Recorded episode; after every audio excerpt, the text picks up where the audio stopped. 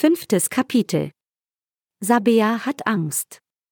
Sabea ließ ihren Blick noch einmal ihrer perfekten Kopie entlang gleiten. Nicht einmal der kleine Laubfleck unter ihrer linken Brust fehlte. Bevor sie sich auf den Weg zurück in ihr Haus machte, hatte sie noch ein klares Anliegen an Ambrosius Lämmer, kannst du mir einen Kasach beschaffen?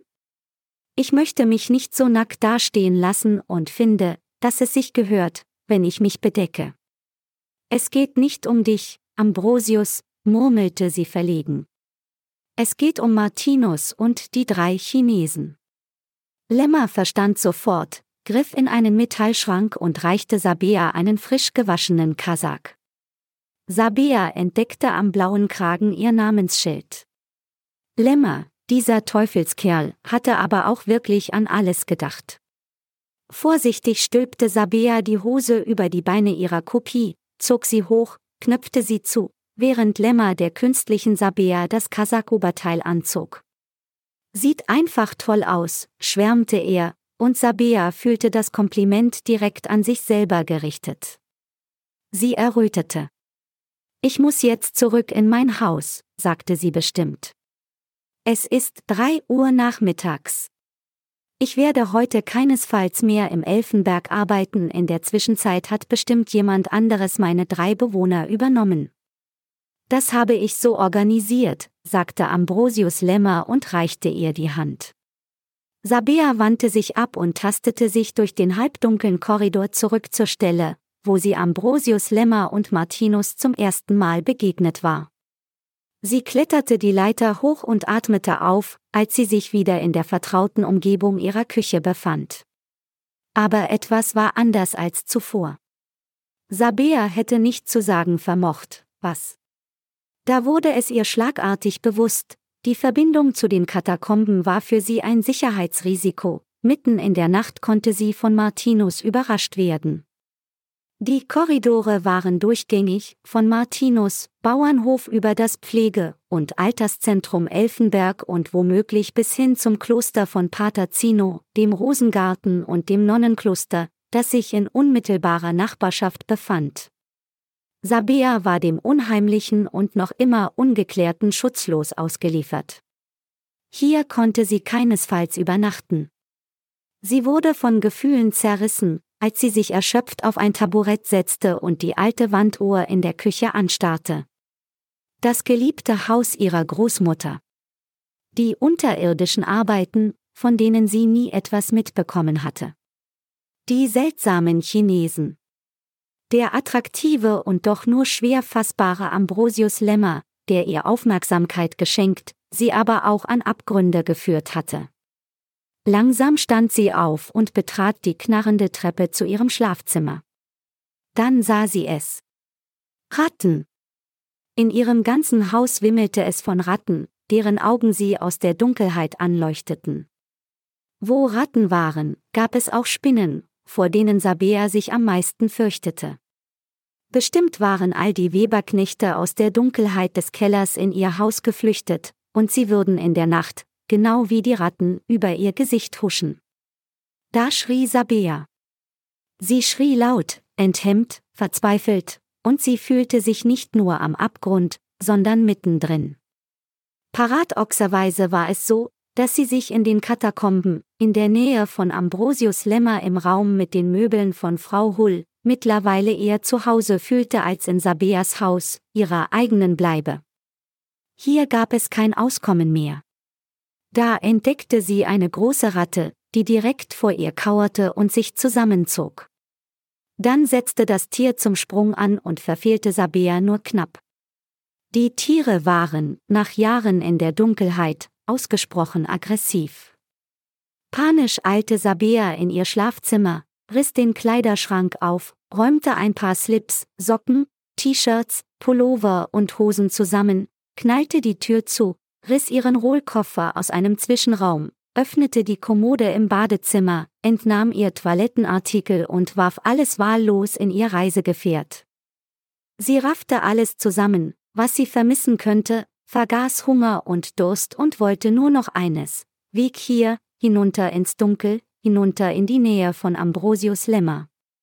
Im letzten Moment erinnerte sie sich an ein liebgewonnenes Foto ihrer Großmutter. Es zeigte sie in einem Blumenkleid am Bühlwiler See. Auf dem Bild war sie so an die 25 Jahre alt, so alt wie jetzt Sabea. Und sie glich dieser eindrücklich. In ihr Haar waren mehrere Zöpfe geflochten, und ihre Stupsnase und die wachen Augen waren mit denen ihrer Enkelin nahezu identisch. Der volle, weiche Mund. Die hohen Wangenknochen. Der zarte Teint. Sie trug die grüne Smaragdkette, die Sabea mittlerweile geerbt hatte. Ja, Marion Weißburg war eine schöne Frau gewesen, hatte allzu früh ihren geliebten Mann verloren und war wenige Jahre später selber jäh aus dem Leben gerissen worden. Unter mysteriösen Umständen war sie in eben im Bühlwiler See ertrunken, vor dem sie auf dem Foto stand. Schnell schob Sabea das Bild in ihren Koffer zwischen zwei Pullover. Dann wurde sie durch ein schrilles Pfeifen aus ihren Gedanken gerissen. Drei Ratten balgten sich um das große Stück Käse, das sie am Vortag gekauft hatte. Die Viecher hatten es in den ersten Stock, in den Gang vor Sabeas Schlafzimmer, geschleppt. Sabeas Haus war verseucht. Beinahe wäre sie von einer weiteren Ratte gebissen worden, die sich am Treppengeländer festklammerte. Sabea wusste, würden die Menschen eines Tages aussterben, Ratten waren teilweise sogar immun gegen radioaktive Strahlung. Ein letzter Blick in den Spiegel und nichts wie weg hier. Sie schnappte sich ihren Mantel, schüttelte ihn aus, um sicherzustellen, dass sich keine Babyraten in den Taschen eingenistet hatten, schlüpfte in ihre Stiefel und betrat atemlos den Keller. Den Rollkoffer ließ sie der Leiter entlang nach unten sausen, er enthielt nichts Zerbrechliches. Das gerahmte Foto ihrer Großmutter war ja zwischen zwei Kleidungsstücken gut geschützt. Dann erklomm sie zum zweiten Mal an diesem Tag die Leiter und stieg in die Tiefe. Kaum war sie vom Halbdunkel der Katakomben umgeben, fühlte sie sich wieder sicher. Ratten würde sie hier unten kaum mehr begegnen, die erkundeten ja mittlerweile Sabeas Haus. Sie hatte eine gute, präzise Orientierung und riss die Tür auf, hinter der sie gescannt worden war. Ambrosius Lemmer saß konzentriert hinter komplex wirkenden Plänen und blickte kaum auf, als er Sabea sah. Hör mir jetzt gut zu, keuchte sie, mein Haus ist nicht mehr bewohnbar. Sie brauchte eine ganze Weile, um seine Aufmerksamkeit zu gewinnen, denn er war gedanklich weit weg. Sehr weit weg. Das anstehende Treffen am Abend mit Pater Zino beschäftigte ihn stark. Mittlerweile hatte er tatsächlich Gefühle für Sabea entwickelt, aber nicht nur für sie, sondern auch für deren Abbild. Keinesfalls war er bereit, die Avatar Sabea Pater Zinos Seelenexperimenten zu überlassen. Der Gedanke, dass er Sabeas leblosen Körper auf seine Transfermaschine schnallen und sie über den vorhandenen Kettenlift zum Klosterturm hochfahren würde, ließ ihm das Blut in den Adern gefrieren. Sabea als Roboterin mit den Eigenschaften einer Pflegefachfrau, warum nicht? Dass sie aber von einem Blitz beseelt werden sollte, vor diesem Gedanken schreckte Ambrosius Lämmer zurück. Dann machte er Sabea ein Angebot. Einer der Korridore führt direkt zu meiner Wohnung, sagte er. Heute Abend bin ich an einer wichtigen Besprechung. Du hast also die Wohnung für dich und kannst bei mir übernachten. Danach sehen wir weiter. Mehrere Gedanken gleichzeitig durchzuckten Sabeas Kopf. Einerseits freute sie sich über das spontane Angebot. Sie brauchte ja einen Schlafplatz.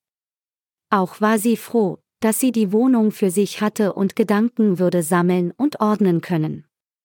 Aber konnte sie sich denn diesem Arzt, obgleich er sie faszinierte, einfach ausliefern? Dann fiel ihr ein, wie diskret sich Ambrosius Lämmer während des Scans verhalten hatte. Er hatte sie in ihrem Frausein zweifellos respektiert und seine Erregung, die er beim Blick auf ihren nackten Körper empfinden musste, unterdrückt. Konnte sie ihm wirklich vertrauen? Zudem war jede Alternative gegenüber ihrem Rattenhaus zu prüfen. Ich gehe mit, sagte sie entschlossen, und die beiden betraten kurz darauf einen weiteren Korridor.